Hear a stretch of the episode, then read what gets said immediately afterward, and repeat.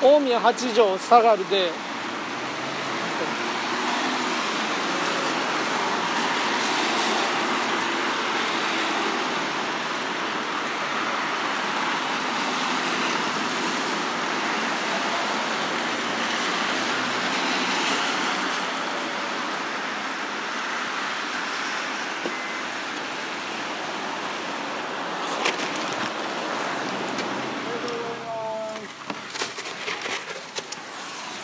大宮八条下がるまで。大宮八条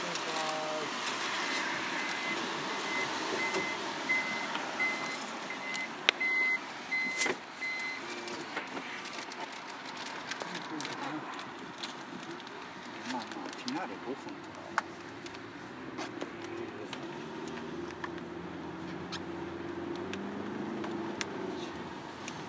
る。ないです。はい。はい。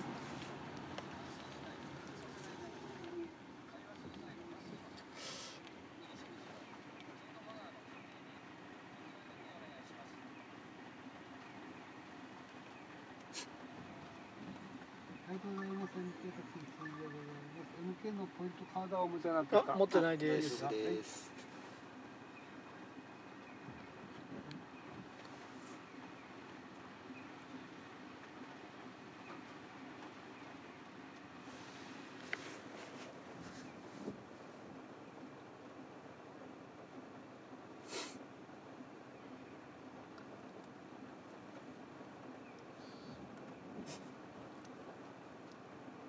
返事しといて、行きますって言って、僕たちは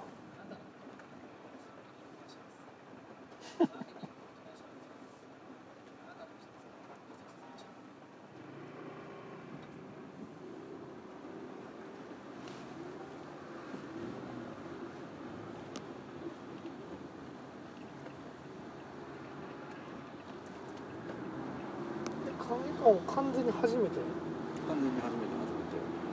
前とかは通ったこと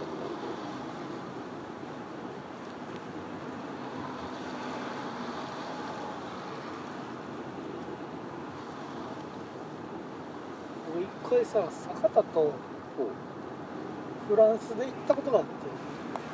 ああ、そうなの。うん。クレイジーホースっていう。そのフランスの。そうそうそう。そこは1万5,000円ぐらいです。2万5,000円だったの忘れてる。日本円で？そうそうそう。全体的にフランスの方が高いのかな？いや、もうそれは半円状のソファーみたいなのに、いわゆるラウンジっぽい半円状のソファーにこう座ってテーブルがあって。で、シャンパンやったかなが一本ついてくるキャバクラ的な感じ。別に隣に座らはるとかでも全くなくて、見るのは見る。そうで、もうそれをほんまにただただ見るっていう。で、もうどっちかって演劇っぽいというか、何人か出てくるアートっぽいというか。で、そのなんか何役みたいなのが出てくる。何役みたいな。いや、まあストーリーはないんやけど、まあダンスショーというか。そうほんまにだからダンスって感じやな。それは坂田が行こうっつって。そうなんか確か6で常連さんかマスター伊原横ちゃんっていう、まあ好きやったんちゃうかな。ほんで、まあフランス行くんやったらもう絶対行った方がいいって言って、普通に若い日本人の女性2人組とか、ちょっと観光としての機能も果たしてるっていう感じなのかな。日本で行くよりは行きやすいのかな。もうそれは全然そうやと思う。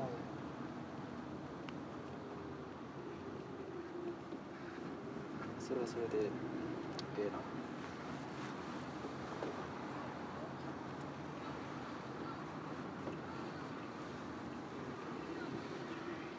まあでも早いかんとさ、やっぱりなくなる可能性はあるから、もうしかもちょっとコロナやし、これ見てやってませんって言われるじゃない。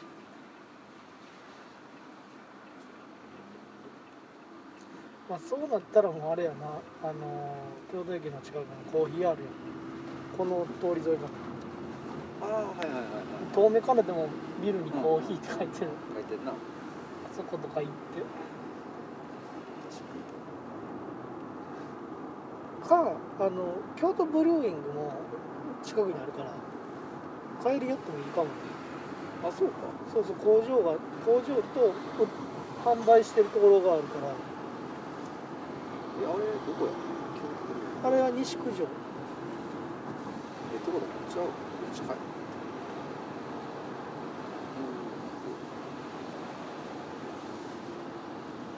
ああ、そうかそうか。この辺にも新しい画面ができてたな。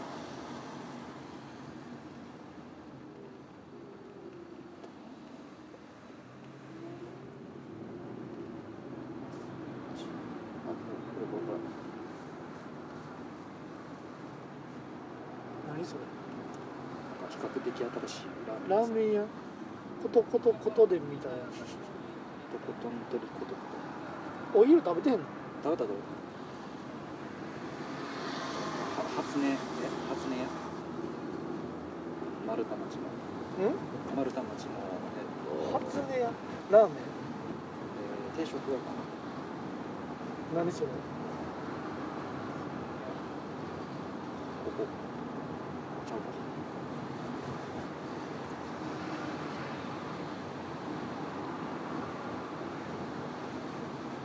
ねか。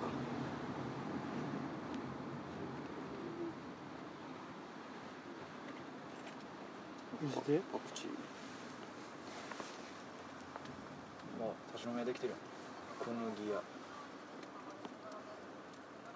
あ、ここか。定食屋とか蕎麦屋さんじゃないの？まあ蕎麦とか、まあうそやな、蕎麦屋。定食もあんのここ。初音。うん、一応唐揚げ定食とか1,000円ってちょっと高いな。親子丼食べたよ。あ、ここええやん。ただ俺気づいてん。何に？その親子丼のくだりでさ、うん、近くに中尾があったら、うん、親子丼とカツ丼をちょっと食べなくなるよね。つまり、うん、中尾でええやんってなっちゃう。うまいし。まあそれはまあわかるよ。その言ったら800円900円する親子丼にチャレンジせんでもええやんと思ってしまって、普通のうどんとかを頼んだ、うん、しかもこれ僕親子丼じゃなくても唱えてることがあって、まあ親子丼ってことで中尾じゃなくてセブンイレブンでもいいんやけど、絶対研究開発費ってさ、はいはい、まあまあ大きな企業の方がたくさんあって、そうそう、まあ、何億もいろんな人がいろんな責任を負いながら出た結果が味量質やから、それをさ、まあ、こんな、まあ、あれそれをやっぱりな、だからこそ、うん、妥協してる部分もあるかもしれんけど、だしを丁寧に取るとか、化学調味料を使うとかっていうところがやっぱりあれかもしれんけど、確かに中をいってる方がよくねっていうね。でも中尾の親子丼は美味しいよね。美味しい美味しい。だから息子がさ、はい、平らげるもんね、まあ、ミニやけど、ああそう、ね、ペロッと。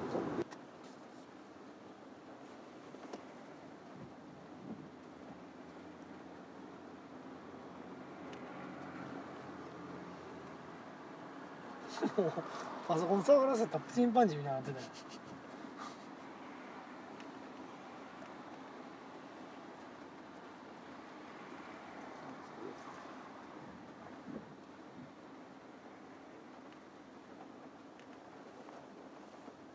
なんであげた。え、多分一緒やで。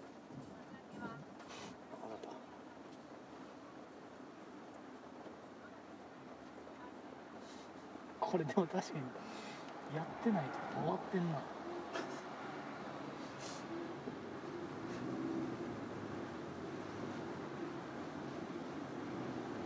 方面の8条下がるんですね。はい。飛んでますから7条下がるんですね。速度も下がったらいいですね。はい。な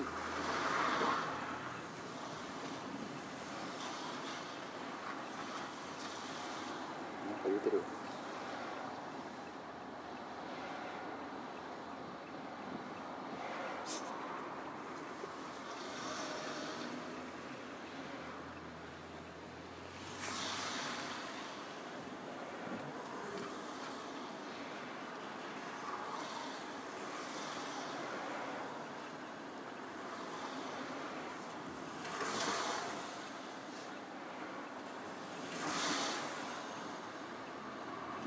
どういうこと？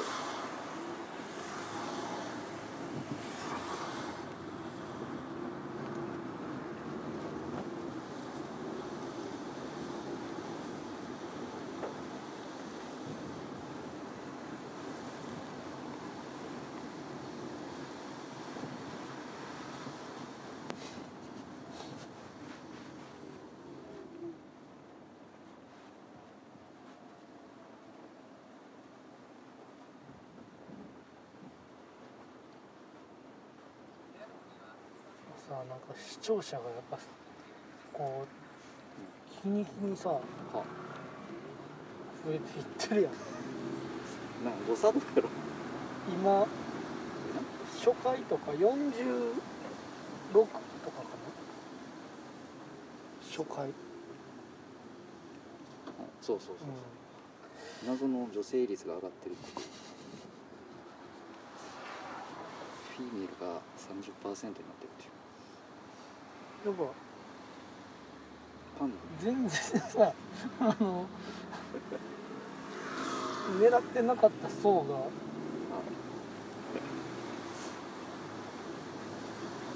そもそも78人のために始めたのにさ、そうですね、まあ、50人近く四捨五入したら、でも同じ人が何回も聞いてるとかじゃない。だからユニーク数ってその聞いてる人は多分22、3人やけど、それでも想定の倍やから。まあまあまあ。そう。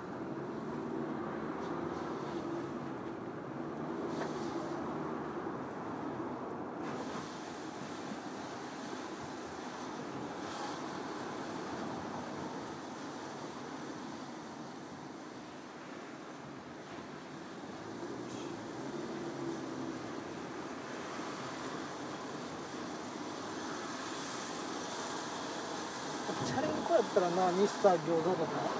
ああ、行きたかったな。ああ。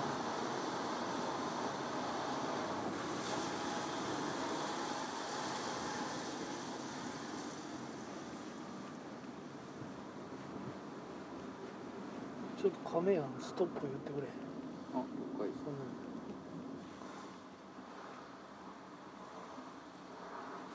すぐ出てくる。デラで出てくる。で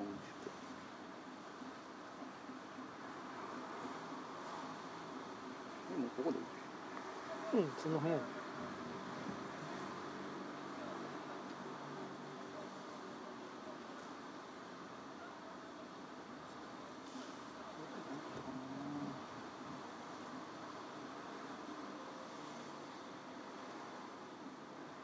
ういう地図、横の筋の名前が出てこない。何で色を出るの？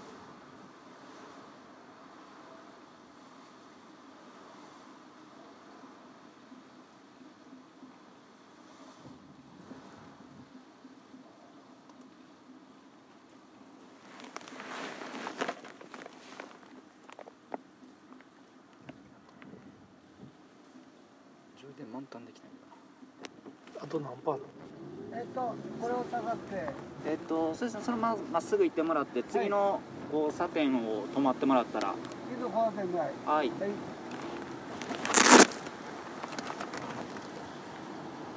ここ？ここでよろしいか？はい、ここで大丈夫です。料金1570円ですね。はい、1570円ですね。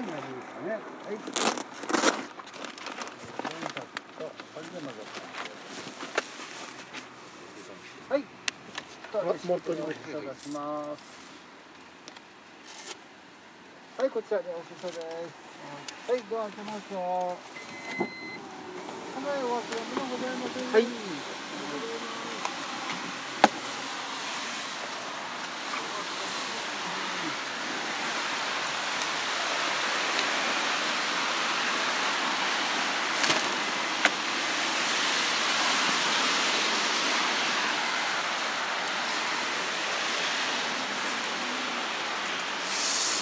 もうすぐそこやね。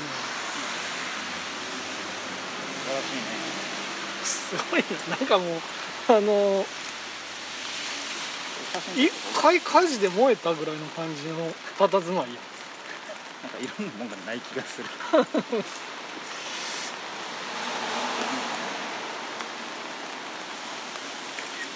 まあじゃあちょっと一旦ここで止めます。はい、どうでした？いや、最初入った時はどうなることかと思ったけど、すごい良かったね。これはやっぱもうショーやな。エロくはなかった。うん。全く。ただ踊ってる人がただ裸やっていう。そう。さらに言うと、なんやろ、サーカス裸でやってるだけみたいな人もいた。一番最後の人はね、あの人すごかった、もはやちょうどとうじ餅近いし買うああ、買うか。いや、アスリートみたいな。まあ、そやな。いや、よかったよかった、うん、あと気づいてた？途中でマジック始まってた。マジック？はい、パンティーがな。え？パンティーが気づいたらシュシュになってた。いや、巻きつけてただけやん。もういつの間にかシュシュになってた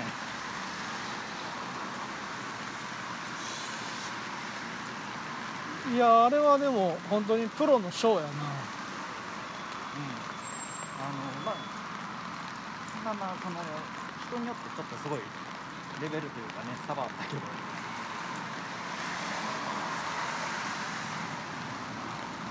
そっか、じゃああれ7000円払ったら、はい、もう1日入れんのか多分。そういうこと。ほんでまあシルバーの人やったら5000円で1日入れるみたいな。多分途中から入ったから俺ら5000円だった。ああ、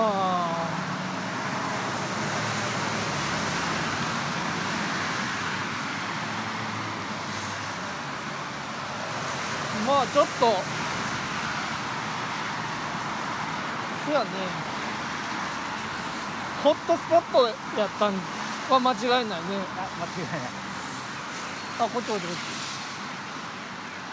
まあそんな、なんかこうみんな見てくれっていうレコメンドする気はさらさらないけど、ないな。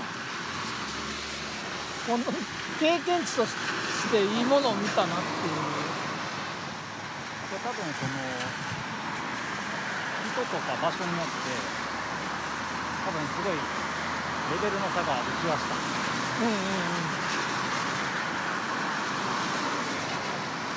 すごいなんかこうダンスとか多分自分で振り付け考えてるの。まあ、ダンスとかな、多分一番最後の人はあれ何ダンスっていうんやろ、ポールダンスのポールが布バージョンみたいな、はいはい、あれとかはなんかベースがあるんかもしれんけど、その前の人と前の前の人とかはもう完全にオリジナルダンスって感じだったな。そうです。入った時になんかすごいゴロゴロしてはったね。まあ、ダンス自体もねゴロゴロしてはったから、そういう振り付けなの、ちょっとじゃあまあせやね。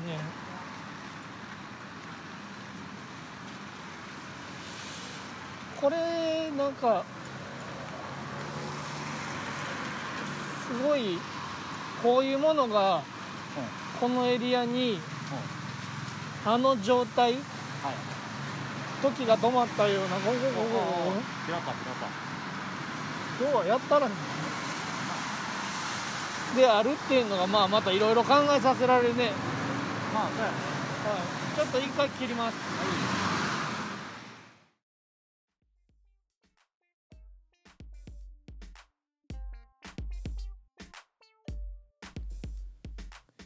はい。今が2021年4月の21日です。はい、ということで、な急にラジオっぽいスタンスで来たやん。いやいやいや、一応こうね、聞いていただきましたでしょうか。ここまでたどり着いた人にまずありがとうっていう感じやけどさ。そうね、まあ、だいぶ音がね。せやね、まあ結論から言うと先週の土曜日に、まあ僕と亀やんでデラックス当時に、ね、これ初回か第2回ぐらいかな、はいはい、行きたいな言うてたからな。そうね、確か当時の古道具市かなんか、あ、その絡みでね。そうそうそうそうそうそう。まあどうでした、亀井くん。亀井くんって言ってもうた。亀やん。いや、うん、いや面白かったね。うん。すごい面白かったし、すごいなと思った。ボキャブラリーが追いついてないよ。いやいやいやいや、逆にすごいなんやろ、純粋な言葉として、そんなあれやこれは着飾った言葉をね使うよりもこう真摯にこう感想としてね言うと、まあでもさっきのなんていうの外ロケ音にもでもちょっと話してたけど、なんかまあ他のところのというか、まあ他の人のやつも見てみたいなっていうのは少し思った。そうやね、まあ4人出てきはって4人か、うん、1人目は見れてへん。そうそうそうそう、けどまあ全員三者三様のパフォーマンスやったね、うん、そうそうそうそうそう。まあ創作ダンスっぽいのもあれば、そうね、ポールダンスの布バージョン、うんうんうんうん、もう あったし、そうそうそうそう、エアリアルシルクっていうパフォーマンスらしいんやけど、はいはいはい、あれすごかったね。あれもすごかったし、あれはどうやって練習してんのかな。まあすごいポールダンスよりもまあな体支えるものが変形するものやから、布やから、まあまあそうね。ただなんかこうなんていうん、こう布に体をこう絡みつけるっていうので、まあ順番があるやん、こう。ああ、そう思って僕も見てた。これなんか順番というか、そうそう絡まらんようにこう、あんやろなっていうのは、そうそうそうそう、計算された上での動きなんやなっていうのは思ったな。そう、あれはすごい、うん。面白かったな。まああとショーとショーの間に写真撮んやっていうポラロイドの。そうやな。なんか撮ってもらってたしな、くーちゃんは。やっぱ行ったからには撮ってもらおうと思って。あ、まあ撮ってもらうというか撮らしてもらうみたいな。うんうん、はいはいはい。そうそうそう。なんかすごい。まあでもそこの対応も三者三様みたいな感じそうやったね。まあ僕もしかしたらそのアイドルのライブとかに近いんかなとは思った、うんうんそうね、行ったことないからアイドルのライブに。いやでもなんか、うん、テレビとかネットで見るなんかこう握手会とかなんやろ写真会チェキ会みたいなやつ、ね、あそうそうそうそう、まあ、あれほんまだからパフォーマンス終わらはった後の写真撮影は、うん、多分ツーショットとかがほんまは、はいはいはい、あれなんやろけどコロナでな、うん、あそういうことかな、うんそうやでって書いてあったよ。あそういうこと、いやなんかそのなんていうの一緒に撮るっていうのが違う世界なんかなって思ってたよ。言ったらこうすごいこうなんやろなんかこうアートとしてのこう存在としてこう扱ってほしいみたいなそういうことなんかなと思ってた。あそこまで考えを膨らませてたんや。そうそうそうそうそう。あだからそれが普通なんやと思ってて。結構なんかいろんなこうなんやろポーズとかもさいろいろやってたやん。まあリクエストにな応じて。そうあれどこまでどうくーちゃんはどういうこうリクエストをしたん？まあその布に巻きついてくださいとか言ってる人もやったし立ってくださいとか、はいはいはい、いやもう僕はもうそのまま。今の体制で大丈夫ですよって言ってなんて言っていいか分からなかったから、ね、ちょっとモテようとしたのいや僕はいつだって紳士でいたいなんかすごい綺麗な方やったね。まあせやねねえそうそうそうそうイメージがまあ前ちらっと言ったけどこうその銀杏ボーイズのさあ言うてたねそう恋は永遠っていう PV で出てる人で矢沢陽子っていう人やったかな。結構でも当時も40何歳の人のはずやけどね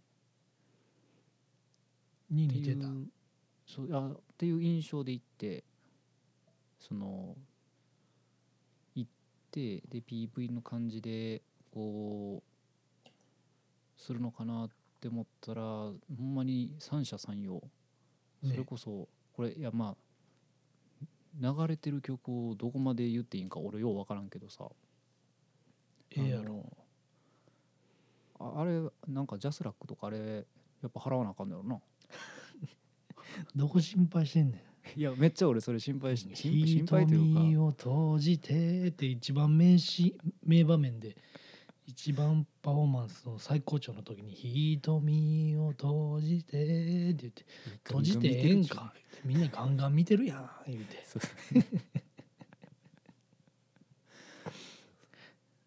あそこはちょっと心の中で突っ込んでたけどなめちゃめちゃ突っ込んでたな、うん、何やったかなあとあの人の曲女の子の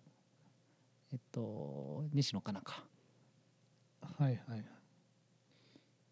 ずっと前から君が好きでしたみたいなあそうそうそうそうずっと前からいうやつなそうなんかすごいそれもこうちゃんと振り付けにこうハートをこう組み入れたりさなあの辺のまあ亀やんがキュンですのことを美味ですって言ってたのはちょっとびっくりしたけどそうそうなんか流行ってるよね美味ですポーズいやあれ美味しいもん食べた時に美味しいですって伝えるためのポーズじゃないからこう親指と人差し指をこう何やろこすりつけるやつこうグッとこうなそれはちゃうやんそれメイクマネーってやる時のやつやそのコスコスコスコスってやつまだほぼ一緒やろちゃうあれハートマークになってんやでちっちゃいどういうこといやもうええわあ指でこうハートマークを作ってるってことそうそんな一定の想像力任せのことある？いやもう想像力働かせる前に結構もう基地の事実やからそれはあそうまあでもなんかそういうこうなんていうの流行りのこうポーズとかもちゃんと組み入れてたよねこうポージングの時とかさ、まあね、うん、まあ、うん、まあ、いやでもそこで使うの適切なのっていうポージングの時にそのビミデスポーズやってたからさ、いやそれは亀やんが何か食べた時に美味しいっていう時のポーズをさ、うん、要はマイユーって言うてはると思ってたやろ。いやそうそう、あなんかすごいこう、うん、ダンスの決めポーズの時にマイユーって言ってると思ってたんやろ。何してんのかなって。意味変わってくるやんめちゃくちゃ。さっきなんかものすごい美味しいもん食べてから舞台立ってはんのかなみたいな差し入れとかもみんなしてはったしね。あ、差し入れしてはったね。そうそう、なんかお土産とかで、あのあとなんていう、あ、あとあのあとというかさ、こうアフターダンスみたいな時間あったやん。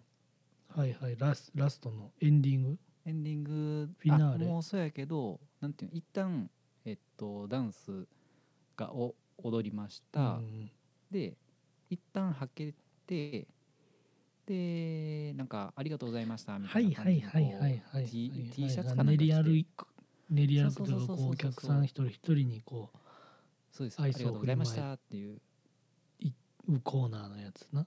そうそうそうそう、うんうんうん、で多分そのだからその前に写真の時間があるよね。あ、そうやったね。そうで写真の時間があって、である程度ちょっと落ち着いたら、じゃあその T シャツ着てまた出てきてありがとうございましたみたいな感じでこう回っていくみたいな、うんうんうん、そうそう。で多分その時にそのくーちゃんがこう写真撮る時に何の話してるかっていうのは全然聞こえんかってんけど、うんうん、こうまあ独身術というかさ、こう口の動き的にいや初めてなんですよみたいな話をしてたんかなと思って。してたよ、うん、そうそうそう。でこうその最後回ってくる時にすげえこう2人でくーちゃんと私が並んでたやん、うんうん、でなんかもうめっちゃこっち見て手振ってきたやん。振ってきはったね。めっちゃくちゃ照れたなんで亀が照れなあかんねん俺写真の金払ってへんのにいいんかなと思ってさ明らかにまあ、僕と亀屋横一列に並んだけど、明らかに亀屋に目配せしてたもんな。いやあれは多分な、勘違いしてたんちゃうかな。そのいやまあでもそれは技術やと思うで、あの人の。あ、まんまと私は踊らされてる。まあ踊ってたのは舞台に立ってたあの女性たちやけどな。まあそういうことやな。なんかうまいこと言うツッコミ誘導するボケやめてでしかもなんやろ、それ以外のツッコミできひんし、できたとていやいや、でその実はその最後に出てはった方のまあ、Twitter をね。酔っ払ってんの？酔っ払ってないよ。そうか、今までずっと Twitter のこと Twitter って言ってた。今までこれ実は前あなたになんかまとめとか見すぎって言われたからさ、あえて意識して言うた。そうそうそう、これ2ちゃんの西村博之さんが Twitter のことを Twitter って言うっていうボケやねんけどな。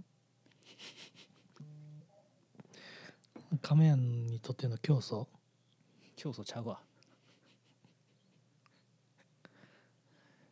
いやまあそれで見ててさ、なんかこうなんか今日初めて来てる人も結構いましたみたいなの書いてたんよ、その方が。あ、そうなんや。そうそうそうそう、結構多くて嬉しいみたいな。でなんていうの、その方だけのファンではなくて、そのショー全体の、うんうんうん、まあファンの方っていうのも当然いらっしゃって、うん、でその方もツイートしてて、それのリツイートとかみたいなのをしてるんよね。めっちゃそう調べてるやん。そうそうそうそうそう、やっぱりこうせっかく見て、まあそのどうなんやろうってやっぱ思ったよね。こういろいろとなんか見て面白かったねで終わるのもあれやしと思ってさ。いやそやね、結局な、それはもったいないなというので、まあまあその方が結構いろいろ評論じゃないけど感想をこうつぶやいたりしてるんよね、そのファンみたいな方が。はいはいはい。でちょうど我々が見に行った日の、4名の人、うんうんうん、でそれぞれそれぞれにそうで、なんか最初の人っていうのはすごい昔はダンスそんなにやと思ってたけど今回見て、まあ、ダンスだけでも楽しめる人になってたとか。その成長までしっかり追ってるんや。そうすごいな。その2人目の人はもう伸びしろしかないみたいなうん、なんかそういうのとかで、3人目はすごいまだ伸びるかって思ったけどなんかこう3人目の人はダンスがすごい明るくて元気もらえたとか、でまあ4人目の人っていうのはやっぱりそのそれもその通りやなと思うけど、すごいこう女性の方があんなことできるんだ、しかもあんな華奢な感じの人があんなことできるんだみたいな、でこれはもう絶対見るべきだみたいなのを書いてて、そうでなんかもう一つその全体的な感想で、なんかこう後ろに座ってた女性2人が多分初めて見た人ですけど、号泣しながらなんかこうなんやろう、まあ言ったら号泣してたみたいなことを書いてたよ。へえ、そんな人いたっけな。そうやねん、そう思ったんよ。まあ2回目やったんかもしれんけどな、全部で4回しあって、そのうちの僕らは2回し目に行ったんか。そうか2万、そうか、そうやね、それぐらいか。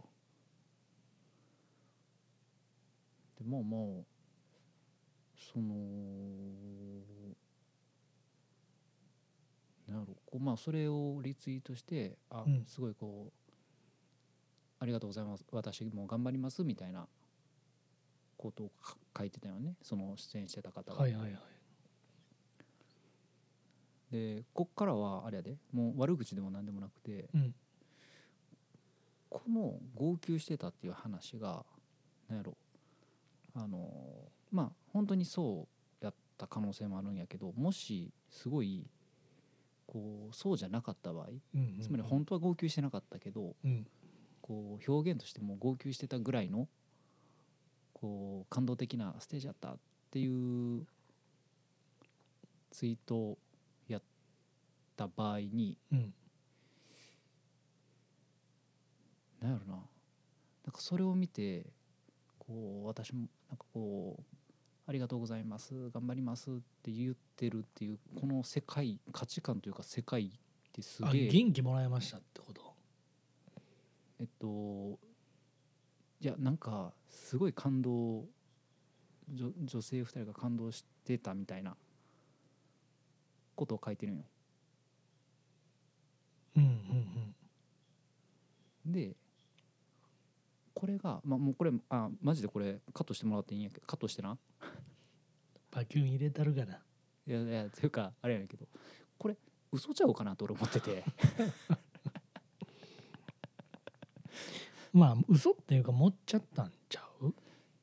そうで、いやで嘘っていう表現はちょっとおかしいな。多分その人にとってはすごい真実やったと思うよね、そので実際俺も見てるわけじゃないから嘘って断定することはできないけど、でもなんかこう結構そういうなんていうのツイッターとかってそういうのってありえるやん。そらな、真実は本人しか知らないし、現実世界でもありえるけど、なんかすごいなんやろう、なんかすごい怖かった分からんけど、なんか俺も気をつけようと思ったもん。その現実世界においてもこういろいろこうなんやろう褒められたりさ、こう逆もしかりやでけなされたりするしたとしてもなんかそんなにこう、あ、なるほどね。だから本当は30やけど、うんうん、70で言われてたり80で言われてたり、そうそうそうそう、逆に本当は30やけどマイナス10とかマイナス20で言われてる、そうそうそうそうっていうこともあるんじゃないかっていう、めっちゃ、いや、まあそれをこう自分も他人に施してる場合もあるしな。そうそうそうそうそう。で多分すごい思考を巡らせてるやん。じゃあね、そうでまあ、うん、私ツイッターしてないからさ、うんうん、やけど独り言で全部こうあるもんな、解消してるもんな。本当につぶやいてインターネット上じゃなくて現実のこのな、うん、空気に自分のつぶやきをこう放ってるもんな。誰もリツイートできない。いや私はリツイートできるやん。それも同じようなことを繰り返しずっと言うてるやつとかちょっと距離置くわ。まあまあな、ある意味すごい情けない姿、うん、SNS や酔うてるSNS でもないし、なんか BKB みたいに言おうとして全然 SNS になってへんかったやん。なってるすごい情けない姿、うん、あ、ほんまやちゃうブンブンって言うといてあげようか。それはバイクやからブンブンやね。そうなんかすごいこうそういう感想を持ってしまったね。まあでもやっぱトータル異世界やったから余計にそうやと思う。なんかちょっとこう、感情の整理がこう、まあ、そのツイートした人もそうやし僕らもなんか追いついてないなっていうのはそうあるね。でも勘違いされたくないからこれだけは言っときたいんやけど、うん、まあそのデラックス当時に関しては、はいはい、まあそういう性風俗な店では全くなかったし、うん、僕らもそれを期待して行ったわけではないっていうのと、そうやね。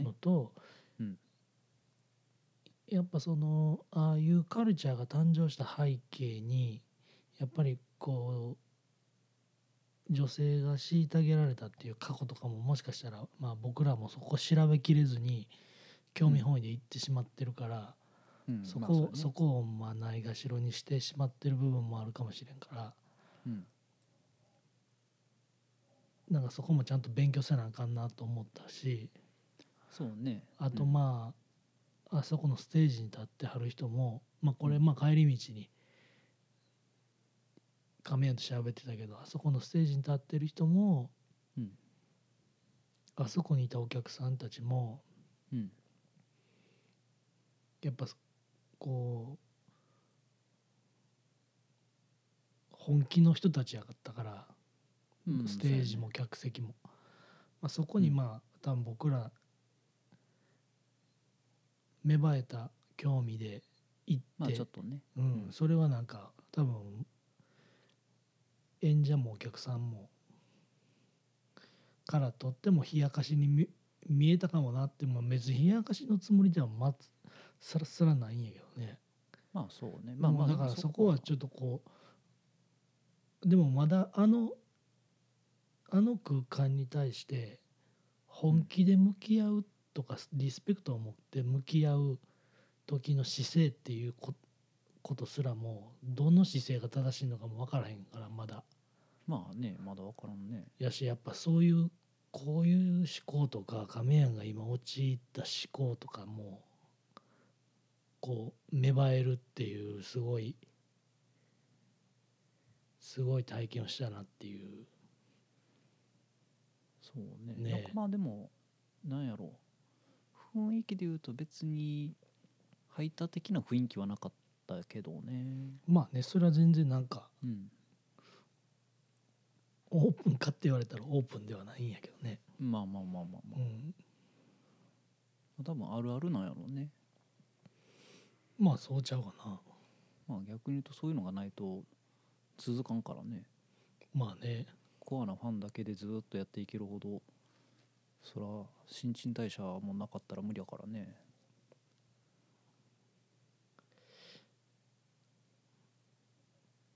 そやね。まあそのまあ入りにくさがゆえにこうそこに溶け込んだ時の心地よさみたいなのはあるんかもしれんけどさ。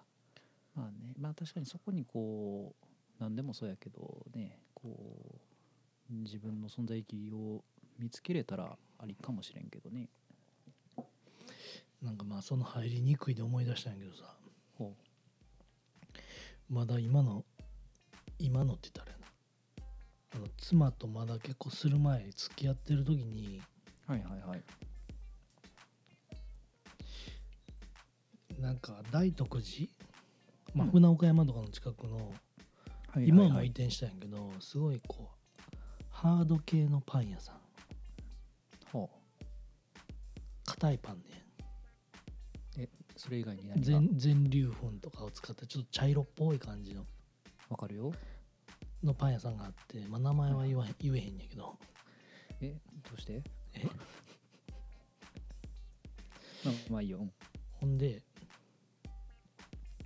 まあ、そこに行って、うん、でまあ塊で売ってて切りましょうかって言われて、ほうほんであはいお願いしますって言って、で、はい、どれぐらいの厚さにしますかって言われて、ほうほんで僕パン厚めが好きやから食パンとかも、はいはいはい、厚めに、まあ、すごい入りづらい店やね。まあその頑固、まあ、親父まではいかんちょっと頑固亭主みたいな人がいるが作ってるパン屋さんで、まあまあ、こだわりが強そうな感じね。そうそうそうそう、はいはいはい。でも入りにくいけど、まあ、勇気出して入って買おうとして、はいはい、で厚さどれぐらいで切っときましょうって言われて、ほういや厚めでって言ったら、はいはいいやこういうパンは薄めで食べるんですって言われてせっかく勇気出して入ってめっちゃ怒られたので、それをこの前家族で大徳寺行った時に思い出して、うん、ほうまあまだそのパン屋さんは移転して、はいはいはい、下鴨神社の近くにあんやけど、ああはいはいはいはいはい。あと全く同じような話で、ほう東京のラーメン屋さんが、はい、ラーメン屋さんで、はいはい1杯1000円ぐらいすんねん。おーしますね。でそこももう亭主が、はいはい、絵に描いたような坊主頭で結構ガシッとした体格で、眉毛濃くてねじり鉢巻きしてるような、はいはいはいはい、対象で、はいはい、まあちょっとこうそれもうそれはもう見た目がこだわり頑固やじって感じの、はいはいはいはい。でそこもすごい入りづらいんやけど、うん、すごいいつも行列できてて、うん、で、まあ、もう1回行ったら会員証もらえて2回目以降はほうトッピングができんねん。ああなるほどなるほど、うん、まあまあ、うんうんうんうん、トッピングが1品無料。ほう、うん、でなんかまあ煮卵とか、はいはいはい、ネギとか海苔とかチャーシューとか、はいはいはいはい、もやしとか選べんやけど、うんうん、まあ入りづらい店にめっちゃ勇気を出して1回行って会員になって、はいはいはい、で2回目行って。うん、で週替わりやねメニューがな、はあはあはあ、いろんなこうお丸エビで出しとったとか柿で出しとったとかみたいな、はいはいはい、でその時はなんかアサリかなんか、はいはい、ムール貝かなんかやったんや、うん、の塩ラーメンみたいなのがあって、はいはいはい、まあそれ頼んで、うん、でトッピングもやしトッピングもやしでって、はいはいはい、言ったら、うん、塩ラーメンにもやしは絶対入れねえって言われたっていう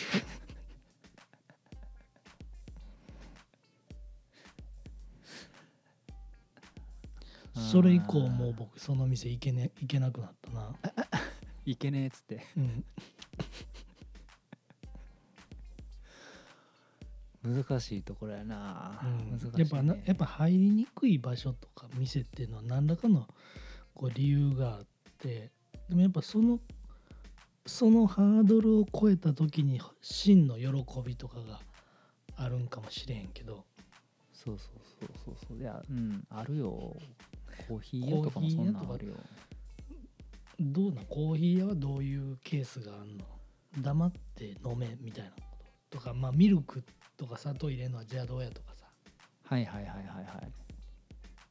うん、まあまあコーヒー屋に限らず飲食店とか、まあ場合によっては服屋さんとかでもあると思うけど、なんやろね、結構でもコーヒー屋で多いのは、まあそもそもまあ最近増えてるけど、まあ禁煙前提とかさ、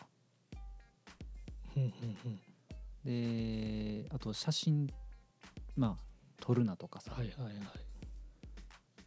でまあさっき言ってた基本的にはミルク砂糖出しませんとかもあるし。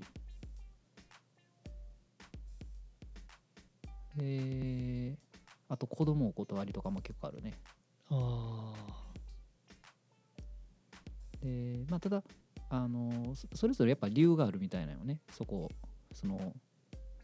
のルールを設定する理由とかね。そうそうそう、単純にルールだけ羅列するとなんかすごいちょっと嫌な感じするなっていうお店もあったりやっぱりするけど、こうやっぱある程度こう理由があってそういうルールを決めてるっていうのは、まあ、どこもあるんじゃないかな。だからさっきの、まあ、パンの厚さとかさ、まあ、もやしに関してはほぼ店主のルールだけやと思うけどまあ多分そのもやしからこう水分が出るから、まあ、味が薄まるとか味が薄まったりとか、それパンに関してはどうなのかな。いやまあなんで聞かはったんやろうなっていう、あれかな、薄くするとじゃあ厚くするなって言われたのか。そうそうそう、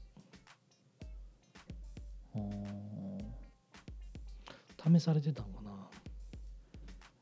なんかでもそのパン業界でいうとなんかそういうのあるんかもな。言ったらこれを厚めで言うやつは素人やみたいなのがあるんかなもうそれやったら長熟でええわ厚切りでな、うん、でもなんかウイスキーとかもあるやん、こうなんやろ、ストレートで飲むのが一番うまいっていう人もいるしさ、うん、やはるね。ストレートでちょっとずつこう加水していくとかね、あの辺難しいなと思うけど、まあまあ勉強やなって捉えるようにはしてるいやなんかそういうの言われた時になんか言われたことあんのコーヒー屋で。あ、でもコーヒー屋ではないかな。コーヒー屋とかでなんかこう結構なんていうの、あ、事前に情報をもらったりすることが、ね、うん、そうそう、そういう、まあ、誰かと話しててここのコーヒー屋さんがとかっていう話 でここではこういうルールあるしとかっていうのも事前にやっぱ聞いたりするし。なるほどな。そう予約しひんと店開けてくれへんとかっていう。あ、まあ、それはもう完全にな。そうそう、でただしかもその予約するときに誰に紹介されたかっていうのを言わないとダメとか。あ、そこまであんねや。あるあるある。コーヒー飲むのに。そうそうそう、で多分それもそれこそ京都の一元さんと同じで、まあ、前の話なんだけど、まあまあその治安を守るため、治安というかそのブランディングとしてとね、そう店のブランディングの一つやと思うし、